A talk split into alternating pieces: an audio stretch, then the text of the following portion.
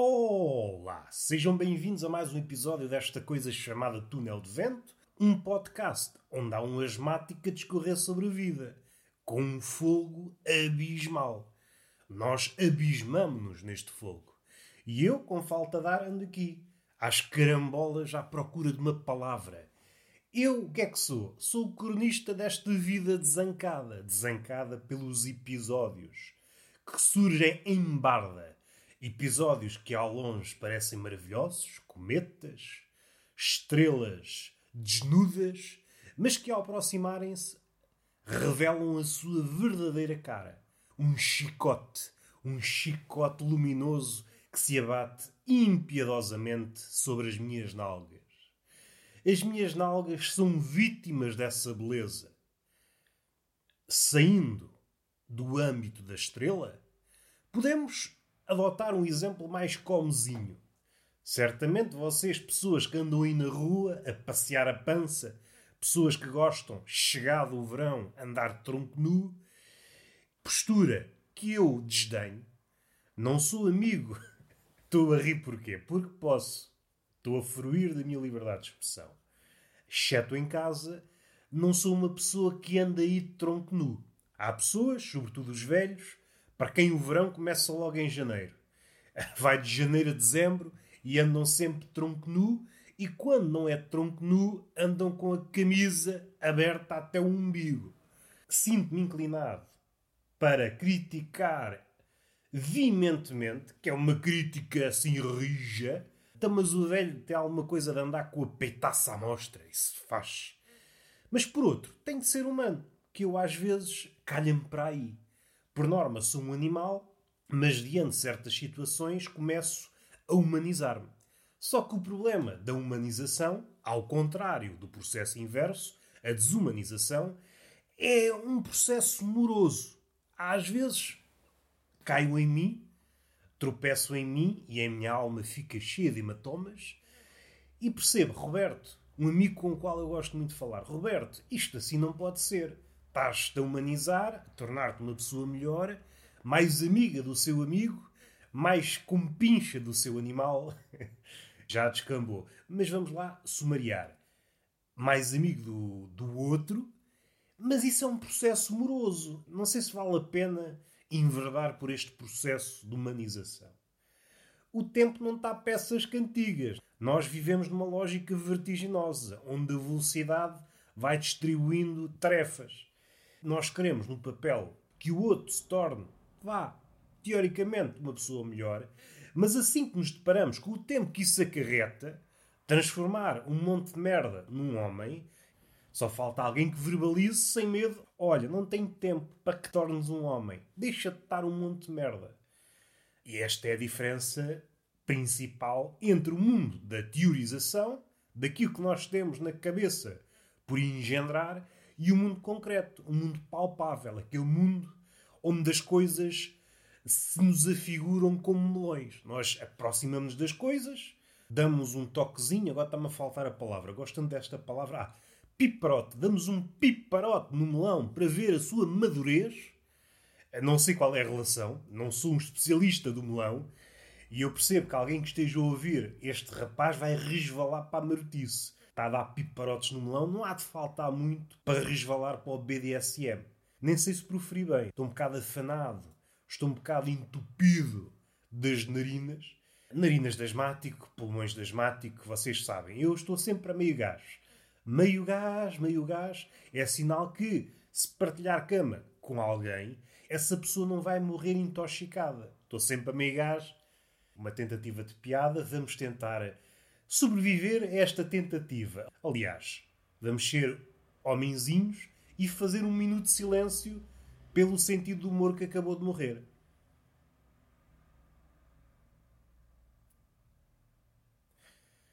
Faz conta que o um minuto já passou e vamos agora recuar. Onde é que eu andava? Nos melões e no BDSM. Pessoas que suponho que haja mulheres e homens com esse fetiche levar piparotes nos mamilos. Olha aqui os melões, dá-me piparotes para ver se eu tenho as mamas maduras. E vá piparotes nas mamas. Nada contra, cada um encontra o prazer pela sua via. Eu imagino o homem no bosque do prazer com uma cesta e vai colhendo bagas. E cada arbusto tem as suas bagas. E há arbustos com picos. Deixamos lá o sangue. E há arbustos mais domesticados. Mas também não vamos por aí. Isto é apenas uma parte. Eu não vou enverdar pelo BDSM. Ficamos apenas com esta expressão piparote nos mamilos. Voltamos para o piparote no melão e o melão enquanto coisa. Enquanto coisa que está presente no mundo e coisa com a qual nos relacionamos. Mentalmente eu costumo agir assim. Fecho os olhos, aproximo da ideia, a ideia transforma-se no melão, porque está na minha cabeça. A ideia é aquilo que eu quiser que ela seja, dou-lhe um piparote e percebo se está madura. Voltando ao mundo real. Como é que um avaliador do melão, um avaliador profissional do melão, sabe? Aquilo deve ser consoante o som. Se fizer um determinado som, está madura. Se não tiver, não está madura. Se assim é, vamos partir do princípio que é uma técnica milenar infalível. Será que não dá para transplantar a técnica para um músico? Chegar ao pé do músico, dar-lhe um piparote na cabeça. Se aquilo fizer um determinado som, o músico está maduro, está pronto para ser consumido pelo público. Se fizer outro barulho, é pá, o músico está verde, não pode ser consumido precisa de ensaiar mais. Mais uma ideia que tem pernas para andar e quem diz para andar diz para correr. Já não sei de onde é que isto partiu. Melão, pronto, agora associo à mama. Paremos um bocado para contemplar a mama. Fechem os olhos, observem a vossa mama ideal, as mamas ideais. E, como não quer a coisa, onde é que a gente está? Não sei se vocês viram aquele filme. Há um filme qualquer em que o gajo passa 40 dias sem fornicar. Como se isso fosse grande coisa ainda mais em tempos de pandemia. Atualmente vemos esse filme e sentimos alguma inveja. 40 dias, epá, tu és um fudilhão. Passares 40 dias sem fornicar, és um fudilhão. Já me perdi, fui brejeiro, fui boçal, podem acusar-me de tal. E se rimou, é porque tem um grão de verdade. Essa é a minha aspiração, alcançar um grão de verdade. E o grão de verdade aproxima-se da narina e faz-me espirrar. E eis que o grão de verdade se afasta. É tudo quanto posso almejar. Um grão de verdade. Há pessoas mais arrogantes que dizem eu sei a verdade, eu tenho a verdade toda e eu fico com vontade. Não digo porque sou uma pessoa tímida, sou um bocado acanhado na crítica. Mas se fosse uma pessoa intrépida, ousada, animalesca, com ganas de soltar a língua, diria: meu amigo, mete-te a verdade essa verdade que tu dizes ter alcançado no rabinho. Porque o rabinho é uma bela gaiola de verdades. Abre o rabinho e espeta a verdade como se fosse um supositório. A verdade à solta, o que é que causa? Causa guerras, causa discussões, coisas que, parecendo que não, originam uma cascata de problemas. E o problema é uma coisa que causa cócegas, cócegas, comichão e bufetadas. Coisas que, em princípio, não nos atraem. É claro, não quero excluir o grupo que é mais atreito ao BDSM. Ao contrário de mim, não que uma chapadinha aqui e ali não possa adoçar a vida. Temos de pôr o contexto na equação. O matemático, a esta altura, está a pensar: sim, senhor, integrais rotacionais, primitivas, derivadas e o mais. Isso rima é porque tem um grão de verdade. Aí está o grão de verdade. O grão enquanto ponto de multiplicação. Não sei se vocês sabem, mas o x de multiplicação, chegado a um grau de matemática, deixa de ser x e passa a ser um ponto.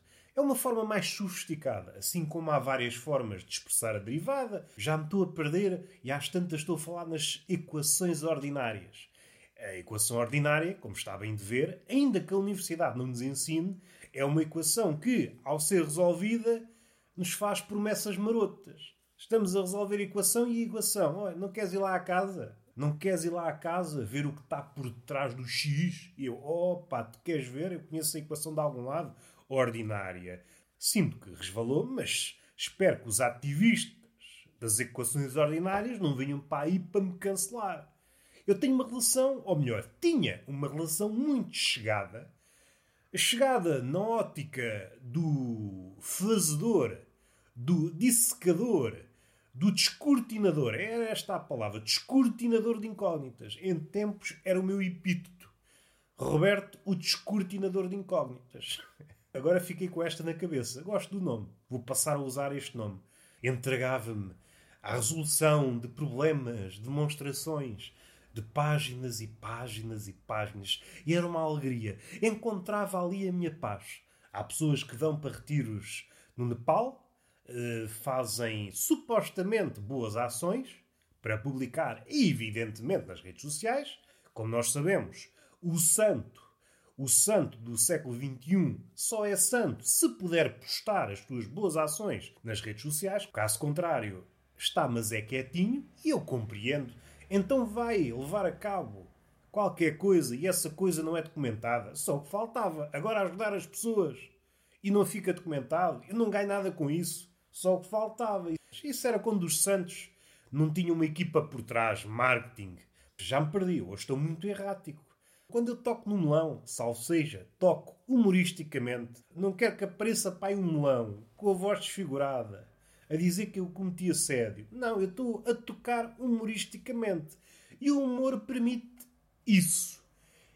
E agora vamos parar no apiadeiro da filosofia que não deixa de ser curioso porque o tema é melão. Suspeito, e suspeito bem. Eu não gosto de enverdar pela cena da empáfia, mas acho que estou a suspeitar como o senhor. Estou a suspeitar que nem um campeão. O senhor Bergson, ou Bergson, já falei num episódio três ideias sobre o riso. Uma das ideias é que, para a comédia barra humor chegarem a bom porto, é preciso uma certa distância. Apoio apoio com, com todo o meu fervor. O meu fervor está todo inclinado para esse lado. É preciso haver uma distância entre o humorista e o tema. Caso contrário, criamos afinidades e depois é um problema. O humor a sair é um humor coxo. Daí que aquela expressão sair daqui dá uns 5 anos desta parte, humor ativista e humorista ativista é, quanto a mim, eu vou exagerar, mas o humor tem dessas coisas. É o exagero. Ainda que o exagero também nos dias de hoje seja mal visto. É pá, estás a exagerar, diz o público ao humorista. É o mesmo que pedir a um caricaturista que lhe desenhe as fuças, depois olhar para o retrato, é pá, você exagerou. Pensava que era um retrato realista. Não, eu sou caricaturista. É pá, você vê se faz caricaturas que me favoreçam. É pá, isso não é o meu trabalho. E cria-se ali um desaguisado. E às tantas vemos o caricaturista a dar murros hiperbólicos no queixo gigantesco do homem. Sempre que toque em caricaturistas fico maluco. Voltando ao melão. Voltando aos temas, à distância, ao humor e essas coisas todas. É preciso haver uma distância. Caso contrário, cria-se essa coisa do humor ativista e é um oxímoro quanto a mim. Ou é humor ou é ativismo. As duas coisas é uma coisa muito coxa. Depois há um simulacro na parte do público. O público, normalmente, é fanático. E o fanático aqui, mais um exagero. O humor pode exagerar, só que faltava. Há ali uma espécie de simulacro de uma reação positiva. Que é como quem diz, o comediante diz uma coisa sem graça e o público, como é partidário daquela causa, que muitas vezes não é servido sob a forma de piada, ri-se muito. Ri-se que nem um perdido. Mas é tudo um simulacro é tudo um simulacro. Saindo desta esfera do humor ativista, vamos voltar ao melão. E aqui estou dividido. Não sei em que lado da barricada é que devo ficar. Compreendo, como o senhor filósofo que se debruçou sobre o riso, é necessária a distância entre o humorista e o tema. Sim, senhor, concordo em 99,9% dos casos. Mas estamos a falar do melão. E do melão em específico nem vamos especificar mais. Passa a brincadeira linguística. O melão no seu sentido mais carnudo. Vocês percebem? Um melão de fazer arregalar a vista. Vocês percebem? Um melão que balouça quando há certas coreografias de cama. Vocês percebem? Um melão de uma espécie muito particular, que não é vendido em sacas, às arrobas. Ainda que há melões tão grandes que possam ter uma arroba. Mas isso é outra questão do ponto de vista do merceeiro. Isto tem 15 quilos e no fim de contas só tem 2. É, estou a exagerar tanto. Porquê é que eu estou a exagerar tanto no campeonato do melão? Vamos sair daqui esta questão da distância a que devemos estar do melão. Aqui estou bastante dividido. Se por um lado o humor obriga-me a estar afastado do melão, por outro lado, apetece-me estar perto do melão. E aqui o que é que vence? Humor, a distância ou a proximidade e um certo aconchego do melão? É daquelas questões eternas. O que é a vida, o que é a morte e qual é a distância a que devemos estar do melão. São as três questões que apoquentam os homens desde o início dos tempos. E acho que está feito. Foi podcast. Andámos aqui a discorrer sobre o melão. Já vale a pena. Sim, um episódio sobre o melão. Abordámos o melão adultamente. Não somos crianças a abordar o melão. Demos piparotes no melão, cheirámos o melão, vimos se ele estava maduro ou não, comparámo-lo a músicos, abordámos filosoficamente, marotamente. Epá, sim senhor, assim vale a pena, assim vale a pena. Não é só fitar o melão golosamente. Não descarta essa hipótese. Faz parte da amplitude do que é ser homem, homem maiúsculo, olhar golosamente para as coisas. Mas além disso, há outras formas de olhar. Há o olhar filosófico sobre o melão. Há o olhar humorístico sobre o melão. Há o olhar acriançado sobre o melão. Quer papa, quer papa. Enfim, este momento completamente lamentável. Peço desculpa. Tenho de pedir aos meus assessores que me escrevam um pedido de desculpa fazendo aqui um à parte, eu acho que é uma indústria que vai prosperar daqui para a frente. Agências cujo trabalho é escrever pedido de desculpa para terceiros, celebridades e semi-celebridades. Os tempos assim o exigem.